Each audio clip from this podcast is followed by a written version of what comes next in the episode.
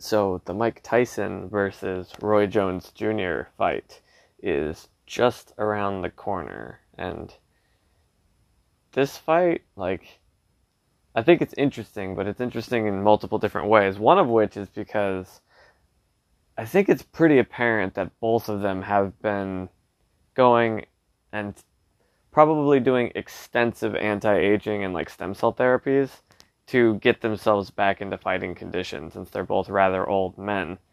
Um, and so in a way for me it's almost like oh my god it's like the 60 million dollar man versus RoboCop because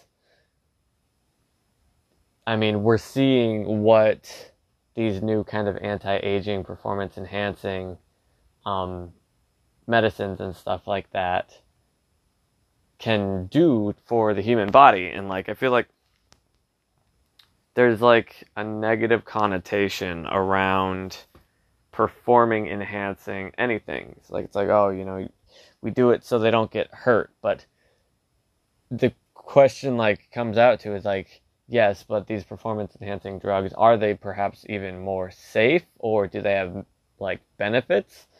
Like, there's no guarantee that like the human body is running at optimal performance all the time and that we couldn't maybe, you know, boost that up a little bit if we, you know, studied into it. But, you know, everyone, it's like you feel like you're going to get smitten for your hubris if you do that, like dare to say, oh, can we like perhaps stop the aging process or maybe um, even like increase human cognitive ability. It's like mm, it starts getting a little shaky and people start getting uncomfortable. But I mean, there's there's no reason why we couldn't, or we should at least be exploring towards those things. I mean, if we focus and direct scientific effort in that general direction, I mean, it's become pretty apparent that we can do things that we didn't believe were possible. I mean, we went to the moon,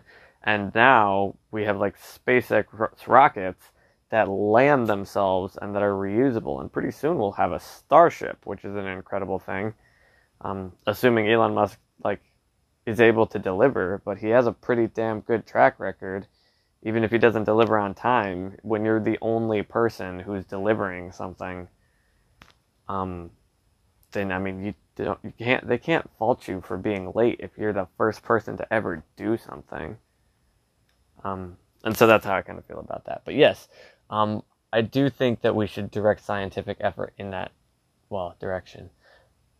And it's unfortunate because like we don't have like a big um, cultural touchstone on biology side like we do with um, engineering and rocket science with Elon Musk because Elon Musk is like the guy who's doing all the cool science stuff but then we don't have like a real star power person to lead the charge in biology unfortunately um, that's not to take away from like the real like incredible work that people are doing um, but um, it doesn't garner the same amount of attention. Of course, you know, the coronavirus, I think, has definitely changed that. But yeah, we need to work more on our biological side and see if we can't optimize and or prevent human suffering. Which there's many ways of doing that, but we have to make those investments first.